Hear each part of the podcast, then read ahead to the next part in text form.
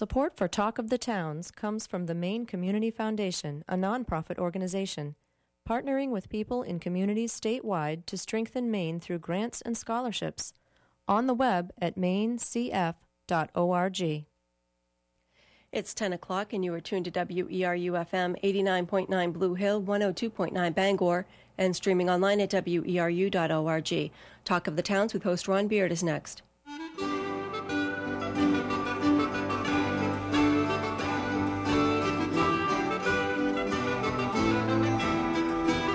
Good morning and welcome to Talk of the Towns here on WERU. We try to go beyond the headlines to make sense of the issues facing Maine communities, to share what works, to seek alternative solutions. Talk of the Towns is produced with support from Cooperative Extension, the major educational outreach program of the University of Maine, with offices statewide. Cooperative Extension puts knowledge to work with the people of Maine, and like WERU, whose mission is to be a voice of many voices, operates out of a sense that everyone benefits when we share our knowledge, our experience, our concerns, and our perspectives. We're about to practice the magic of community radio, in which those of us in the studio and you who are listening create a dialogue that we hope will be of benefit to our friends, our neighbors, and colleagues. I hope you'll stay with us for the next hour and Talk of the Towns. This morning, we're going to be talking about managing the commons, fisheries in Downeast Maine. We have some wonderful guests who can help us with that topic. Robin Alden of Penobscot East Resource Center. Welcome to you, Robin. Thank you, Ron. Ted Hoskins is the minister to the coast and the fisheries from Maine Seacoast Mission. And you're also a board member of the Penobscot East Resource Center. That's right. Ted. Good to be here, Ron. Thank you. And Aaron Doherty. Aaron is the project director for something called the Downeast Initiative, and we'll learn more about that as the program goes along. Welcome to you, Aaron. All right. Thank you, Ron. Maybe each of you could give a little bit of background, kind of a thumbnail sketch of how you got to this work. Robin, you're the former fisheries commissioner, but you've had a long history in kind of covering fisheries on the news side, too. Tell us a little bit about yourself.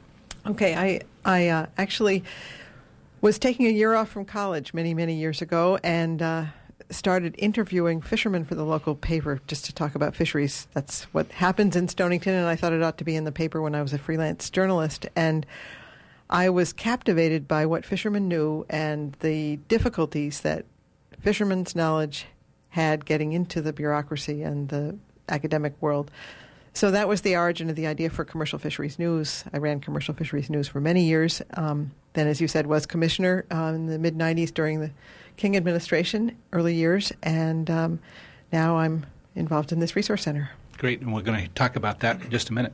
Ted, your background, please, if you could. Well, I'm a minister of the United Church of Christ, have been all my life. And when I got to be about 60, I heard of an opening of the Maine Seacoast Mission as minister to the outer islands aboard the Sunbeam, and so I took that. And then in the midst of that, I heard a talk by a professor at Coady Institute at St. Francis Xavier in Antigonish, Nova Scotia, that just alerted my innards about the needs for work within the fisheries. And I chased him down and signed up for a course and went up and learned about community-based resource management and decided really to change the direction of my ministry. And I still work with the mission, but my work is with the coastal communities and the fisheries, really trying to involve ourselves in community-based resource management. And it's been facilitated, of course, by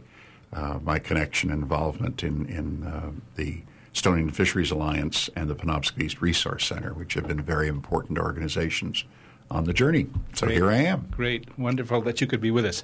Aaron, you're a little bit newer to the game. Tell us a little bit about your background and how you got interested in this work. Okay. Well, I recently went to grad school out at the University of Oregon in Eugene.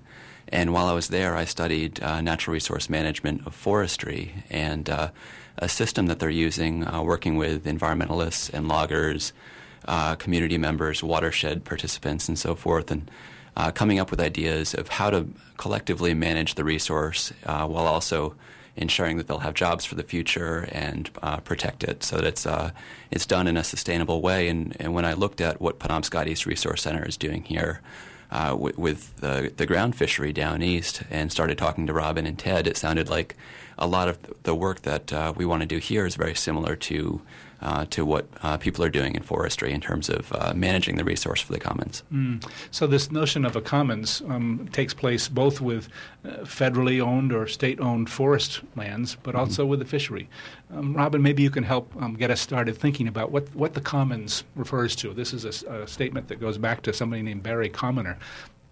Is that right? Barry Commoner, the tragedy of the commons back in the 70s? That's before my time. Okay. So, I'll have to trust you.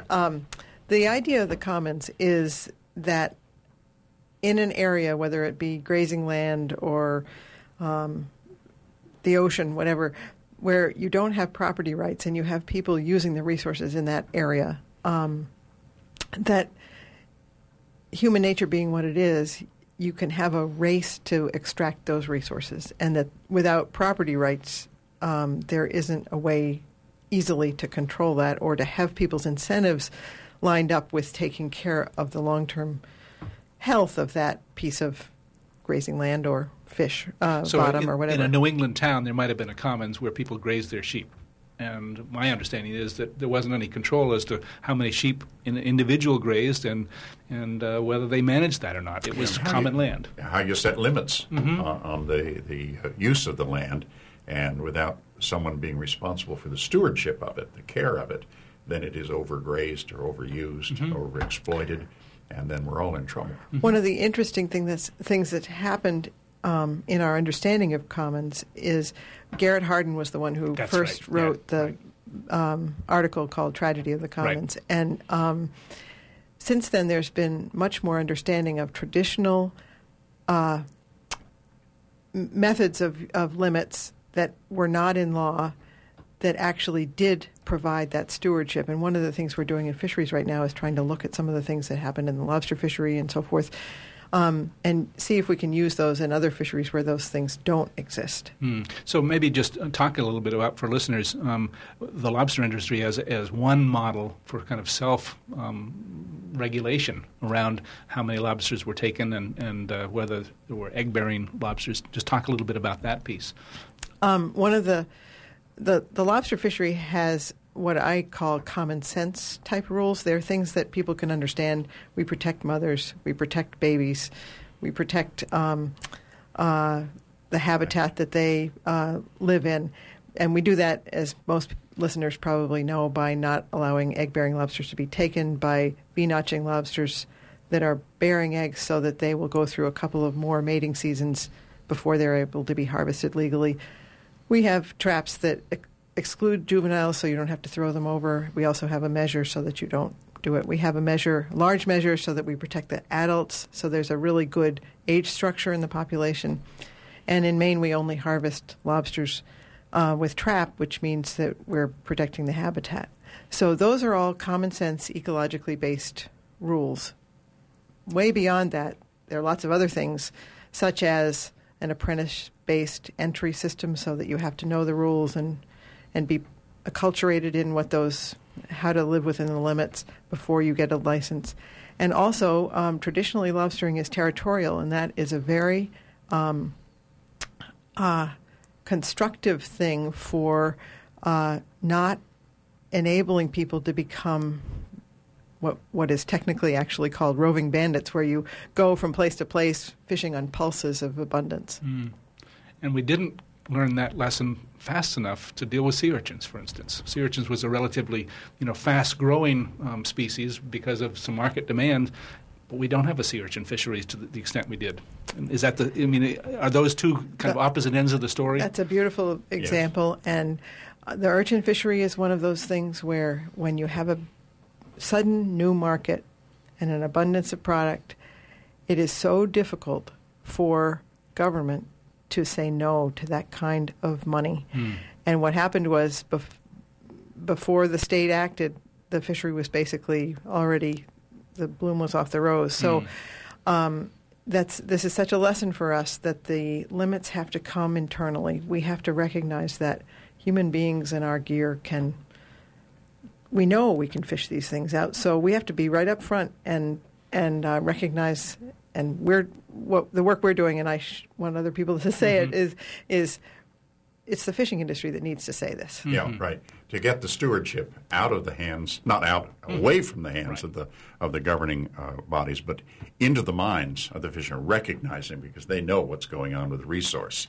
And unless they have a very short view of how they participate in that, it can be gone before you know it. And when you look at the work of the Stonington Fisheries Alliance, for example, and other alliances in Canada as well as here, the principles that they put together help them think about these matters and provide a grid of thought about how you go at fishing and protecting juveniles, protecting habitat, protecting nursery grounds, et cetera, so that we don't go too far too quickly. So really the Fisheries Alliance, Stonington Fisheries Alliance, kind of led to the creation of the Penobscot East Resource Center, I mean, in some ways, in terms of... So talk a little bit about the Alliance and those principles that you mentioned, Ted. Well, the Alliance, or the Stonington Fisheries Alliance, came into being as a response to individuals who were feeling the crunch from the changes in regulatory life, particularly around groundfish, and then it spread, of course, to others, clams, lobsters, and others. And they had met for a period of time, and as part of that process, we visited the Bay of Fundy Resource Center and learned from them of the principles that they had put together. And in essence, we pirated those principles. We added to them and changed them a bit, but they're pretty much the same because you need the same principles from which to work.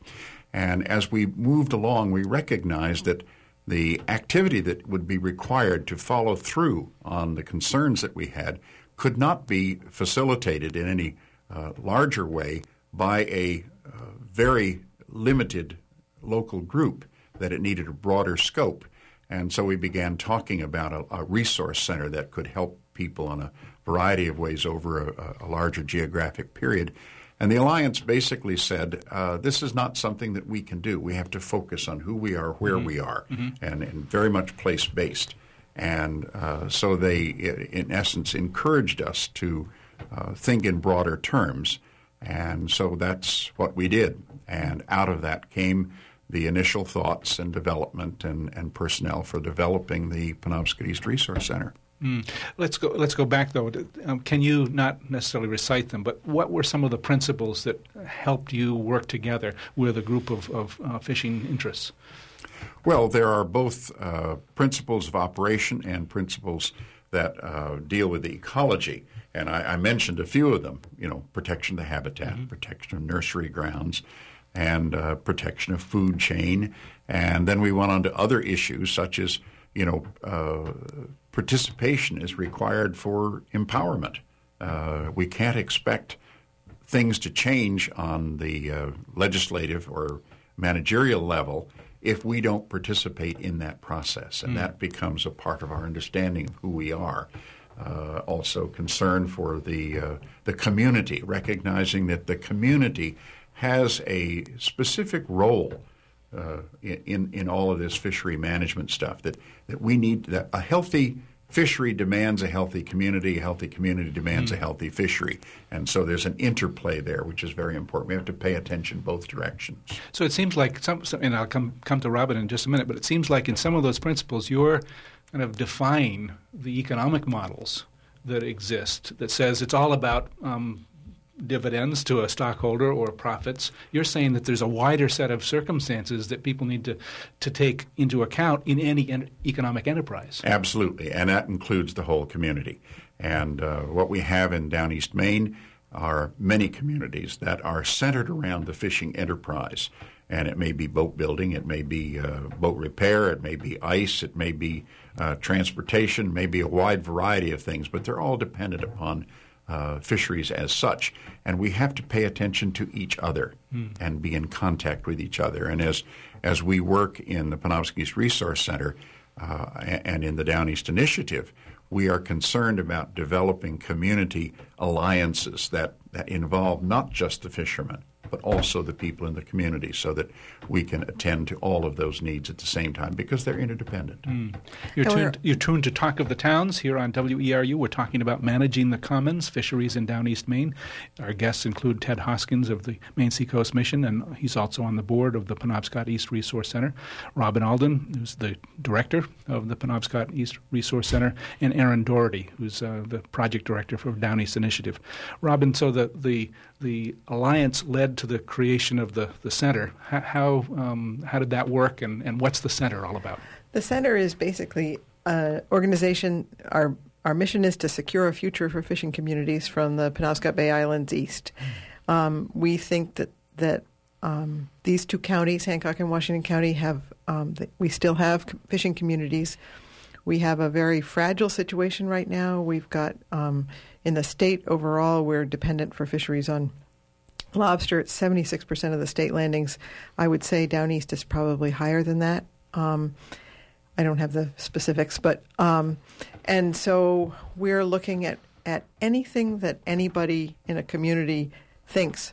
It can be tiny. It can be, how to fix a right-of-way for a clam digger so that they can get to the shore, or it can be anything that small groups of people can work on at a local level that will help secure the fact that we are going to be fishing communities in the long run. And on a bigger scale, that means some big projects like the Downeast Initiative to say, let's see if we can't re-diversify our fishery, because we've lost so much. We used to be the only way you make it fishing is to be able to do a number of different things if you want to stay local. If you want to become big and go and not be at home at night with your family, then you can get a larger boat and go chase them somewhere. But to fish locally, you've got to have a diversified portfolio. So that meant that lobstering in some seasons, shrimping in other seasons, scalloping. So it was that looking at what was there and kind of gearing for that particular season or that particular activity. And absolutely. And then over the course of a person's life, you may change that mix because of your health and financial needs. And then as ecology changes and as markets change, that's going to change over time too. And I think an important part of that, Robin, as you certainly have articulated a variety of times, is that the fishermen in that diversified fishery actually became stewards because they recognized that when some particular resource was in a downturn, they wouldn't target it, and they'd stay away from it and do work on something that had abundance. And, of course, in the long run, as regulation came in, that worked to their detriment because it was based on landings and with scarce resources sometimes, and they would be cut out of some of the permit options. And Ted's just said the most important thing about all of this, which is that we can do a better job of managing these resources if it's not as if we're telling the state and the feds to go away, but we're saying if we're taking responsibility and have the authority to make some decisions locally, we can make much better decisions. When I first started the paper, I used to say I'm trying to make a place to have voice for people who are sitting in the coffee shop saying what they ought to do is whatever. Because they knew, they could based on their experience, these things happening. And they also could see when certain regulations were proposed, how it was going to play out and who. And so, sometimes the regulators couldn't do that. The analogy that my husband, Ted Ames, uses is if you have someone in Washington saying when to plow the streets in Stonington, they're probably not going to make the right decision. Well, they used to tell the story in Russia that the streets were plowed until May 1st every year. Well, if there was a snowstorm on May 15th, you didn't get your snow plowed. So that story rings true. This notion of kind of local stewardship. We have some fisheries that have kind of a local stewardship. I think of clams, for instance, where there's a clam flat. The clams don't go anywhere except in their juvenile stage, but Maine's had a history of kind of managing flat by flat or town by town. It's such a good example. Yeah. As the former commissioner, I'll say here is a great example of why the state shouldn't be threatened by this community-based management idea, because the clam business, the reason the states delegate to the state delegates to the towns is because they can't possibly afford to do the level of detail of management that's necessary to take care of local clam flats. Yeah. And so when the towns step up, the whole state gets a better value from their natural resources. Mm-hmm. Yeah, I think behind that is the awareness that towns are able to. In other words, we're not able to regulate all resources, but the state has given clam management, our local towns, an option to move into clam management, and it's picked up by some and not by others. Which is also a good idea, which it doesn't have to be done, but if there's a local group with capacity to make these suggestions and decisions.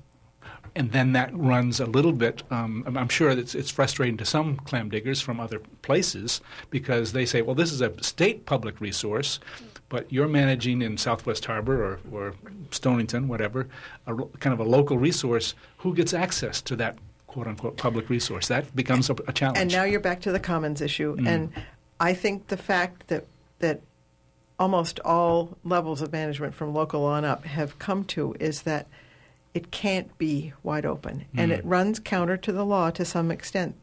You control access only under duress because our maritime law means it comes from British high seas law, and it's that's open area. But we have to find ways to control ourselves because we have outsmarted the fish. Mm.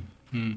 So tell me a little bit more about how Penobscot East Resource Center is organized, who's involved, and then we'll talk about some of the projects you're involved in. We are a nonprofit, and we take our funding from various different grant sources and private donations. We have a staff of about 7 right now. We've been growing recently, and I would have to count it up. But we basically work in two ways. One is trying to start alliances and help communities do things that they want to do, and we're just starting to be able to operate beyond the bounds of Stonington Deer Isle, that peninsula, and so that's one big area that bumps into the Downeast Initiative, which I know we'll talk about in a minute, which is our groundfish project. And then the other area is community-based science, and that the epitome of that is our lobster hatchery. And so we run a lobster hatchery in Stonington at the Stonington Lobster Co-op.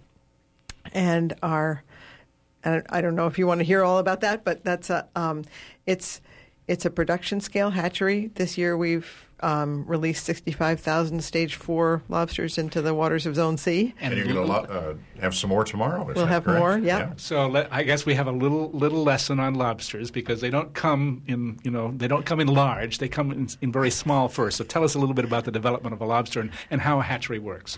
Okay.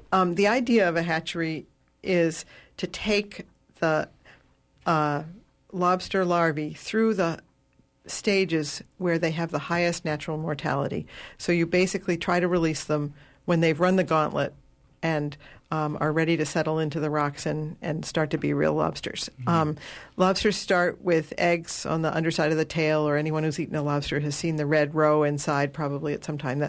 Those are the eggs. They're eventually extruded under the tail, and after about a year they hatch. There are 3 planktonic stages where they look like little shrimp, basically, and they float in the water, and they go wherever the wind, tide, and current take them. And things are eating them. They are big-time food. So at stage 4, they look like a little lobster, and that in the wild that takes about 2 months, somewhere between 40 and 60 days, and then those are super swimmers. They can move around. They can go up and down, and they can move very fast. At that point, near the end of the stage 4 period, they're looking for the bottom and trying to find good habitat. And once they shed that next time into stage 5, they are on the bottom. They don't swim anymore, and they are lobsters, as we know them. So the hatchery takes them to which stage again? They take them – we're doing 2 things now, but – The hatchery is designed to take them through stage 4 and let them go. The purpose of the hatchery, this is an idea that originated from the Stonington Fisheries Alliance and the Stonington Lobster Co-op members rapidly spread to the Zone C Council. And basically the idea was we ought to figure out whether hatcheries can help us if we ever need it. People were pretty shaken by the Long Island Sound lobster collapse, also shaken by how dependent we are on lobsters right now. And so this is a fisherman-initiated effort to see if we can develop insurance. Does it work? We thought, because there's so many fishermen involved, that we could figure out whether hatcheries could help rebuild little local bays and coves, not Penobscot Bay, but, you know, somebody's cove or some little area that has been not receiving juvenile lobsters from wind, tide, and current for some reason recently, and everyone can identify places like that. But in the past, they had supported the lobster population. Right. Okay. And Rick Wally, the scientist from Bigelow Lab that we're working with, does a coastwide juvenile settlement index every year. He dives looking for how many stage 5 juvenile lobsters there are in specific cobble habitat where they're meant to be. The eastern 3 zones, C, B, and A, we're in C in Stonington, have empty habitat. We have plenty of lobsters. We're catching good lobsters. $34.3 million worth of seafood came into Stonington last year, and most of those were lobsters. But there is habitat that's empty of these juvenile lobsters. So it's a good place to try this. And so the other thing we're committed to doing, in addition to putting lobsters in all 9 districts of Zone C and learning from this, we're explicitly learning by doing research, diving before and after, and using a control plot to try to figure out whether these lobsters are surviving. And this has never been done at the scale that we're trying it. We're working with Bigelow Lab, and we're also working with Mount Desert Island Biological Lab. David Toll, who's a geneticist down there, is going to, as we start to find the lobsters after they're released, we will have banked the genetic material from the mother's egg mass and the mothers, and we'll test what we find against that to see if they came from the hatchery. So this is an exciting science piece of real research, and it's also a huge community science project. Last thing I'll say is the purpose of the hatchery, in addition to all of those things I've said, is for us to learn how to do this together, to learn that last year, for example, when we released stage 4s for the research and we didn't find any, that doesn't mean they died. It means that wasn't the way to do it. This year, we're raising them one more stage to stage 5 just for the research because we know they'll stay where we put them and it'll be a better. So we're learning how to fail together. We're learning how to organize ourselves. We're learning how to raise money. This is a fisherman-supported hatchery effort in addition to a lot of generous community members and a few grant people. In essence, Robin, aren't you indicating that this whole process that we're going into is learning how to do a lot of these things together as fishermen and as communities, that there's a lot for us to learn? And whether we're working with the Downeast Initiative or with the Penobscot East or the Stonington Fisheries Alliance or any local group, there are a lot of skills that we have to learn and how to use the advantage of our various interests and skills. And these skills, there are many skills. Sometimes they're not even recognized as skills, and we definitely need to develop them. Right. You're tuned to Talk of the Towns this morning. We're talking about managing the commons, fisheries in Downeast Maine. And we welcome your calls at any time. If you'd like to participate in this conversation, give us a call toll-free at 1-866-625-9378. Or locally 469-0500. Perhaps you've got a question, or perhaps you'd like to share your experience or your perspective around the issue of managing the commons. How do we do that? How do we share the commons, and how do we share the work that goes into stewardship of the commons? Our guests in the studio are Robin Alden, Director of the Penobscot East Resource Center. Ted Hoskins, Maine Seacoast Mission, is also a board member of the Penobscot East Resource Center. And Aaron Doherty of the Downeast Initiative. He's the project director there. Aaron, I think we'll turn to you at this point. We've been talking about fisheries. You said your background was in forestry. Forestry, or at least some of your graduate work was there. Forestry, you can count the trees. They don't move around. Now you're involved in fish. Tell us a little bit about the differences that you're beginning to see as you understand the application of some of the principles you learned about in the Northwest around forestry and applying it to fisheries?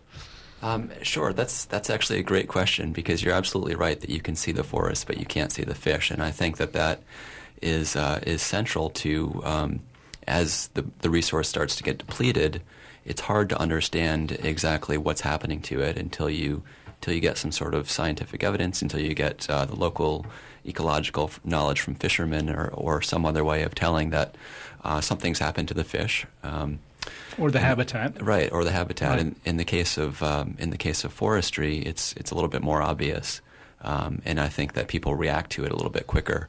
But here it seems like it's taken a little bit longer, and it's a little bit more of a mystery. And until you actually bring in the fishermen, like I said, and that's. Part of what we're trying to do is bring in that local ecological knowledge that fishermen have and tie it into the management decisions that are being made at the federal level through the Regional Management Council that's making decisions for fisheries down east. Mm. So maybe either you or Robin could just describe that nesting of regulation. I think that's a term, Robin, you've certainly used in the past. How are the fisheries management in terms of we've talked about both the clams at the local level, the lobsters is kind of at a state level. You're talking about federally managed resources now, Aaron? Mm-hmm. Yeah, the Downeast Initiative is working on groundfish in federal waters down east, and that federal waters start from the state limit, which is at 3 miles, out to the federal limit, which is 200 nautical miles. And so the governing body that oversees this is the New England Fishery Management Council. It's part of the National Marine Fisheries Service, and the representatives for that council come from each of the New England states. They're delegates appointed by the governor, and so our Department of Marine Resources Commissioner is one of the members who sits on that council. Mm-hmm. And first of all, what's a groundfish? I mean, again, most listeners probably have an understanding of that, but we need to talk about the range of species that are called groundfish. Sure. Well, there are quite a few. It's the categories, multi-species groundfish include cod, haddock, pollock, flounder. There's quite a few. Yeah. All of it. And what's the history of that particular fishery in the Down East region? Any of you? Just go ahead, Aaron. Sure. Well, historically, each of the communities along the coast from Penobscot Bay east had a thriving groundfish industry, and it's been that way, since colonial times, and even recently in the 19th and 20th century there were quite a number of boats out of all those ports that depended on their local waters, meaning the coastal shelf area. And so there were historically small boat, day boat fishermen who would go out and make their catch and bring it in at the end of the day. And the problem is that as the coastal shelf has been fished out, that's become harder and harder for fishermen to catch, which helped to start the decline of groundfish and the groundfish industry down east.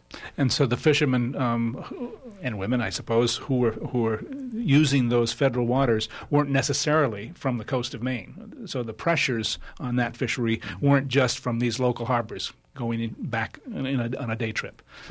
Yeah. There's been a lot of pressure in terms of effort on groundfish down east as other areas were closed off to fishermen or other areas were fished out, fishermen tended to pile into the Gulf of Maine, especially one example is I believe it was the early 90s when part of George's Bank was overfished, that fishermen from there came up to the Gulf of Maine. As that happened, you pile more fishermen into a smaller area and they deplete the fish faster.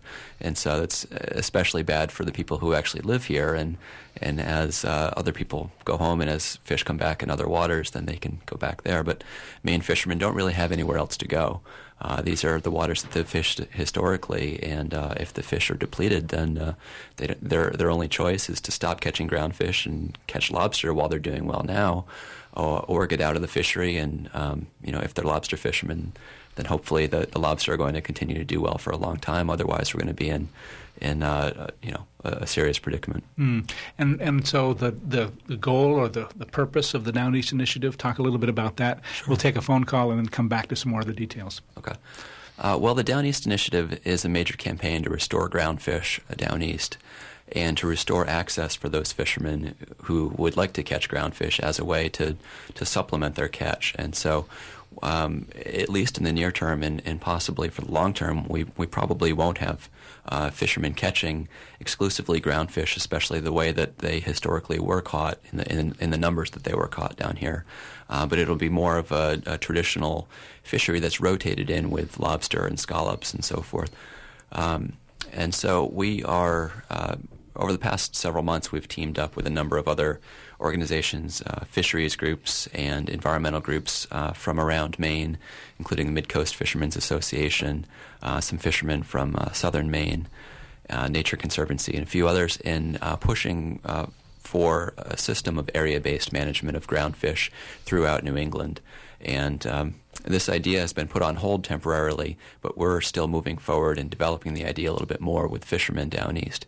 And a good example of that is last night we had a great meeting with a number of fishermen in Stonington, and the fishermen voiced their ideas about how to allocate catch within an area, what sort of conservation measures to use. And we feel that the most effective way to manage groundfish is to bring in these fishermen and to allow their voice to be heard. So we're going to be having similar conversations with fishermen in Jonesport, on Mount Desert Island, in Ellsworth, and Winter Harbor, and so throughout the Downeast region. And this is, we're at the point where this is really starting to take off now. So great. We'll come back to that in just a moment. I'll remind you that you can participate as well by calling 1-866-625-9378 or locally 469-0500. We do have a caller. Go ahead with your question or comment, please. Hi. I was wondering, I was talking to a marine biologist the other day, and he said that codfish numbers were down so much that there was some kind of like a little snail or something that was eating the small larval, whatever they are, codfish, and he said that maybe they cannot recover, they can never come back. And I was also wondering if the people there know anything about the fact that I have not caught a pollock underneath a dock for 2 or 3 years now. And I was wondering if pollock have disappeared from the whole down east coast, or they're just here, or what has happened to the little juvenile pollock, which I know turn into the big commercial pollock, which are a valuable species. Great. Thanks for your question. Thank you. I'll field the cod question and let the fisherman Ted Hoskins field the pollock question. But I'm glad the listener knows that those harbor pollock are actually grow up to be the great big giant pollock, because they do, and many people think they're two different species. I have not heard about the worm or snail or whatever in the codfish, but what I will say is that we've learned a lot about cod, both through historical work that Ted Ames has done and also through some really wonderful work in Newfoundland. We've learned that cod probably home to their natal spawning area.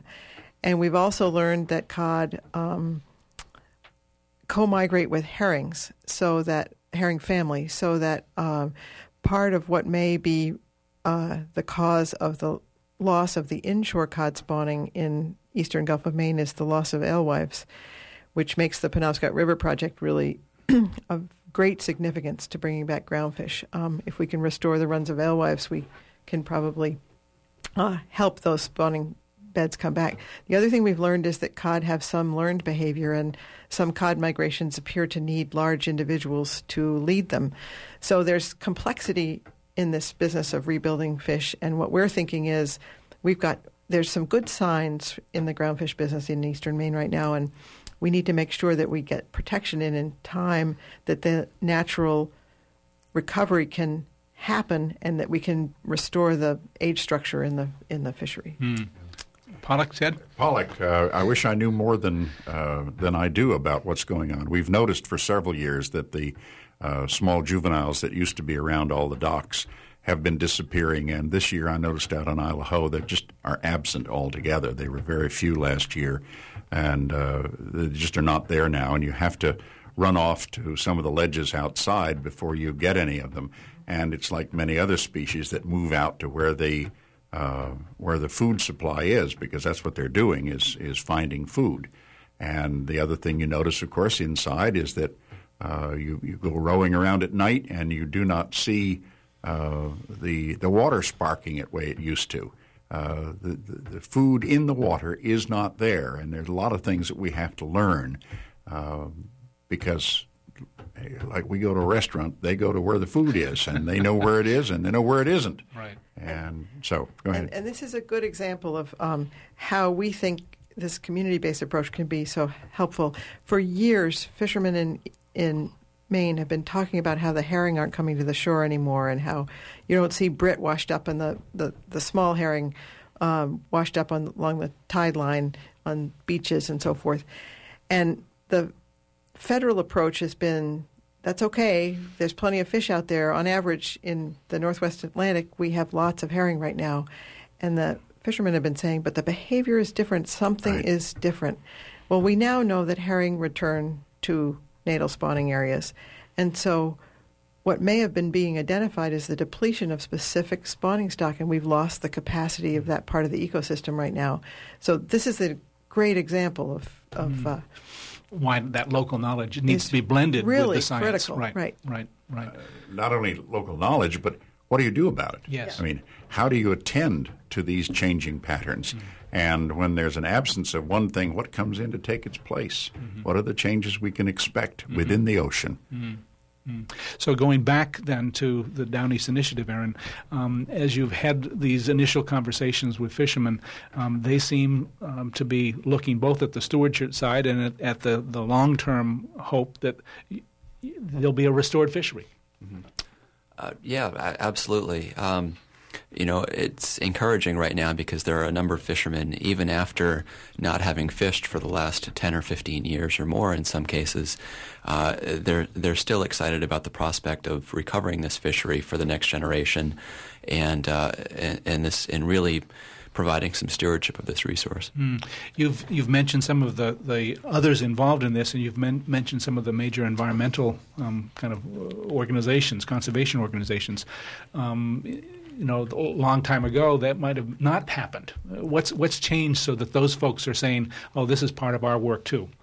Well, I'll let Robin talk a little bit about that, but I'll just to start it off, what I see is that it seems like the fishermen and the environmental organizations have found some common ground, and that is that they realize they have to work together to restore this resource, and that the way to do it is to change the scale of management so that it's brought to a more local level, and you manage it at an area-specific basis. The way that Robin was talking about fish coming back to their natal spawning grounds, if you can manage at that level, then that's the most appropriate way to do it. And I think fishermen have realized that, and I think major environmental organizations have realized that, at least in this region. And that's why we've gotten a unique coalition of individuals and groups together through the Area Management Coalition.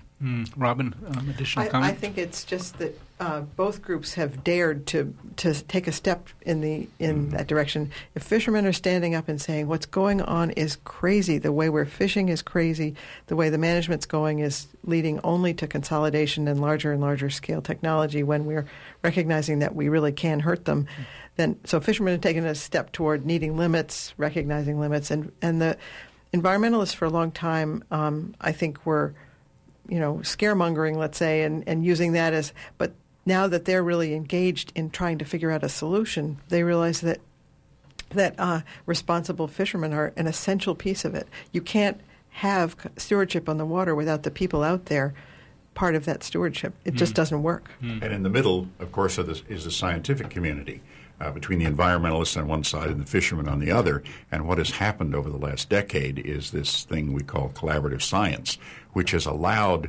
the connection to take place and the beginnings of trust and recognition that both have things to learn from each other. The scientist has a great deal to learn from the fisherman, and the fisherman has things to learn from the scientist. And then the environmentalists and others can work together, and we can move productively. Robin? This Downeast groundfish situation is one of these things that almost everyone can understand. We have a situation where there are only one or two federal permits left with any rights to go fishing east of Rockland left. We have no fish, and we have no fishermen. Okay, so the permit, when you say permits, Tell us a little bit about that. Federal permits, you can buy and sell them through a process of where you buy and sell a boat. Okay. And the only way you can go ground fishing in federal waters is with a federal permit. What's happened is we lost our fish. Our fishermen went lobstering. Their permits weren't active. The federal government took them away because they weren't active. And so most of the rights to go fishing for groundfish in the Gulf of Maine are now consolidated in areas pretty much Portland, New Bedford, Gloucester. So if the groundfish ever come back right now, there won't be any coastal community members in eastern Maine who can go ground fishing. Mm. We'll have fish jumping out of the water, but we won't be able to catch them. So there's a justice issue and a community survival issue there. And second of all, our fish are persistently depleted. They're coming back in the western Gulf of Maine. There's quite a bit of protection for critical habitat areas like Jeffrey's Ledge in the western Gulf of Maine.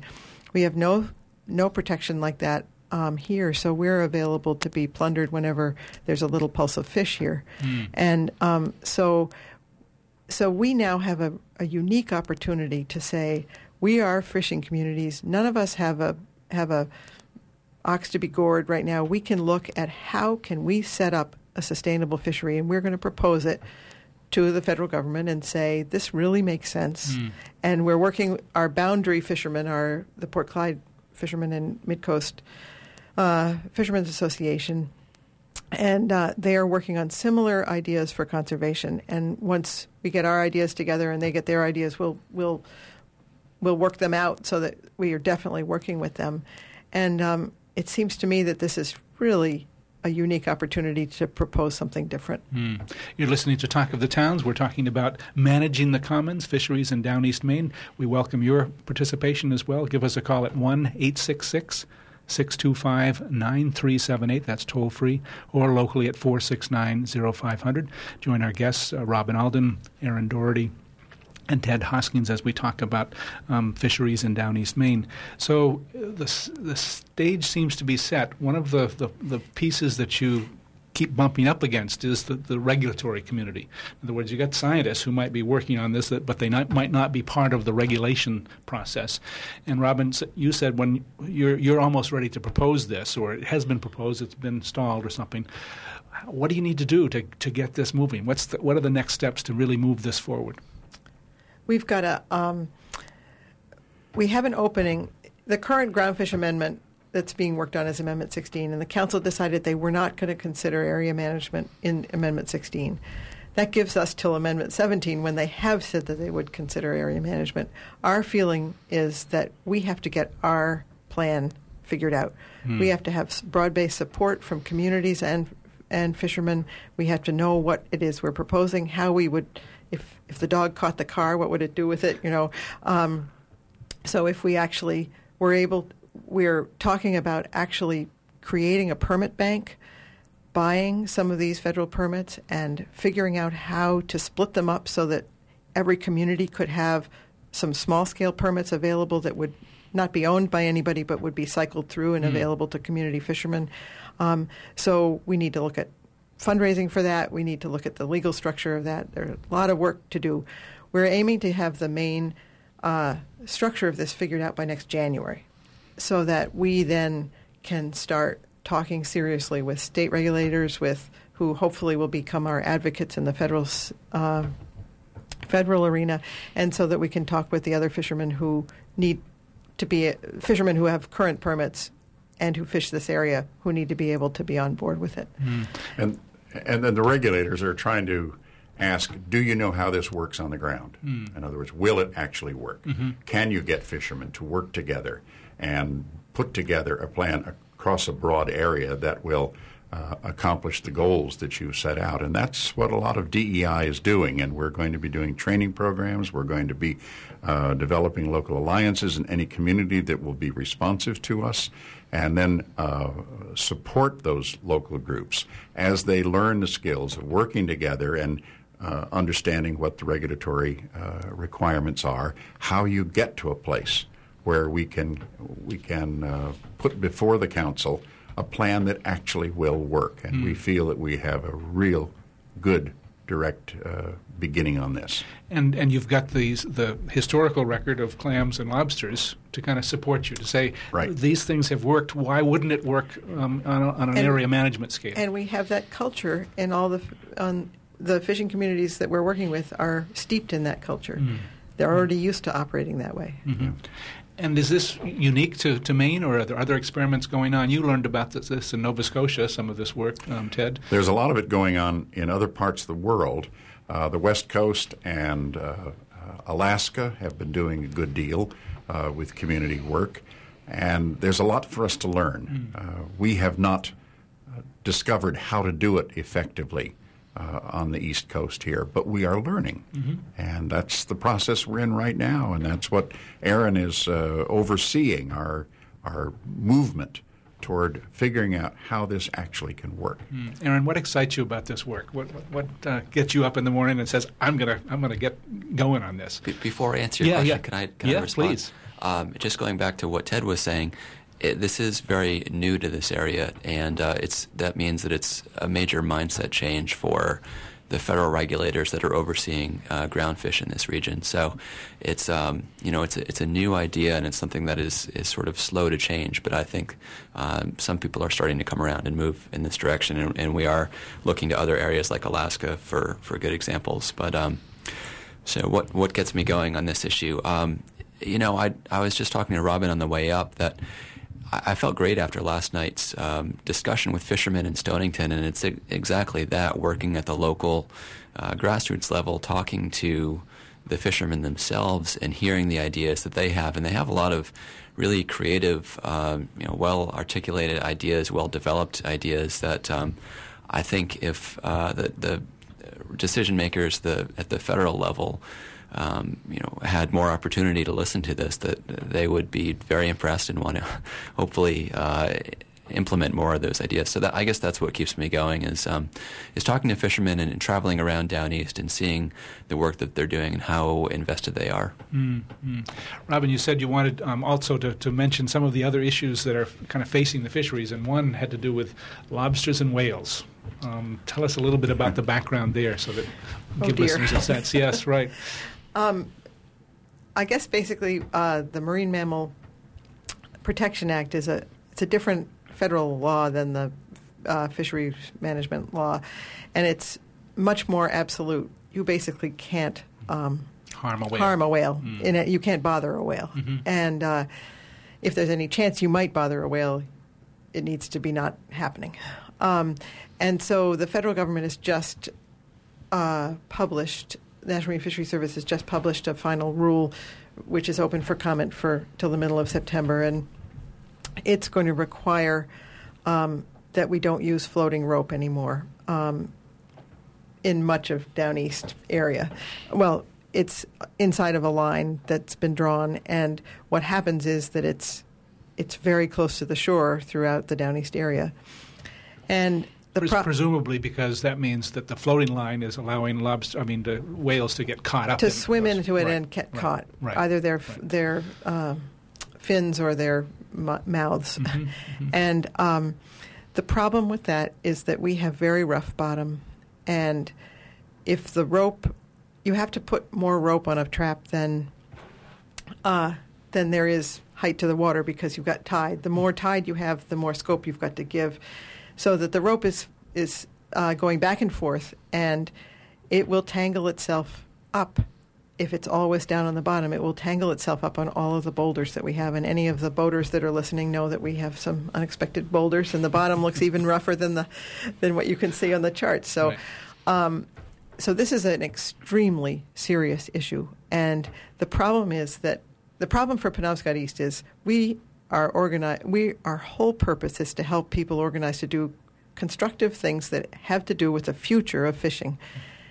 Not just saying hell no to limits, but saying, gee, that's a stupid way. Why don't you do it this way? Because we know something and we acknowledge that we need to do something, but we're going to suggest a different way.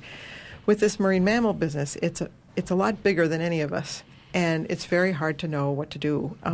The lobster associations, both Downeast and Maine Lobstermen's Association, are working on it. The state's been working diligently on it. But it is a big, huge Mack truck coming down the pike, and it's going to have undue impact on the eastern three zones of this of the lobster fishery. Mm. So if listeners are interested in learning more about any of these things, I suppose Penobscot East Resource Center is one place to... One place, and we can send them to people that are even more in touch than we are. There are some hearings going on. MLA is having a series of hearings, and if they called Penobscot East Resource Center, we could give them the dates and times.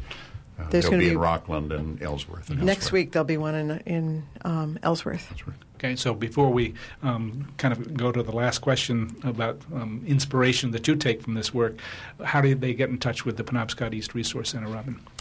Phone number is 367-2708, and you can also reach us through our website, www.penobscoteast.org.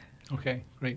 So, again, the kind of wrap-up question I frequently turn to is what Aaron's begun to talk about this a little bit, but what inspires you to do this work? What are your hopes that in the long run results from the work of Penobscot East Resource and all the other things that are going on to promote kind of a local fishery, locally managed fishery? We'll start with Aaron and work our way around. Well, I think what first interested me is this vision that Robin and Ted and others helped articulate, and that is a rejuvenated groundfish fishery that can support communities down east, at different seasons. And like I said earlier, they can rotate in with lobster and scallops and other species and support their communities. So we have thriving fishermen and thriving communities that are supported by a local fishery. Mm, so that vision of the initiative really is what keeps you going. Yeah. Great. Robin? I feel in some ways as if I've been Johnny One Note through my whole career because the idea of fishing is so wonderful. It is a livelihood for so many people that can be keep on going forever if you take care of it. And so we all know that taking care of the environment is so important just for our own future as a species. And so this is a business that requires being good stewards. And for me, it's trying to be a part of having the people who are harvesting the resources become those stewards in order to have a healthy business. Mm. And so it's just an amazing thing. And to me, these communities and the fact that fishermen have a chance to be fishermen, be self-employed, whatever, there's something important for human beings about that type of life. And so I think here in Maine we have more of a chance of demonstrating what that is, that it can keep going and that it's worthwhile in many places. Ted? Well, I'd pick up on what Robin was moving toward at the end of her remarks, and that is the value of the community. There are values within community that need to be supported and protected just as much as the resources that are out in the water. And what we're talking about in terms of community-based resource management pays attention to community and to families and to the interconnections that we have with one another as well as to the resources upon which we depend. And that, to me, is extremely exciting because that's where life happens. That's why we do what we do. It's not just to catch a fish, but it's to feed a family. Mm. And feeding the family is taking care of the community and taking care of life in an extraordinary way, and we can do that. And so that keeps us going. Great. Thank you all for being here. We've come to that time when I want to remind you that this program was produced with support from Cooperative Extension and the Hancock County Extension Association. With offices in each county, Cooperative Extension is the major educational outreach program of the University of Maine. Our radio collaboration with WERU began in 1990 and continues with your support. Join us on the second Friday at this time for Family Radio Forum and on the fourth Friday of each month for Talk of the Towns. Our theme music is a medley from Coronach on a Balmain House Highland music recording. Our shows are now archived on WERU.org. Click on Archives. Thanks again to our guests in the studio, Robin Alden, Director of the Penobscot East Resource Center, Aaron Doherty, Project Director of the Downeast Initiative, and Ted Hoskins of both Maine Seacoast Mission and the Penobscot East Resource Center. Thanks to those of you who called in and shared questions and experience. Thanks to our underwriters. Thanks to Amy Brown for engineering our program, and stay tuned for On the Wing with Joel Raymond. This is Ron Beard, your host for Talk of the Towns, wishing you a good morning.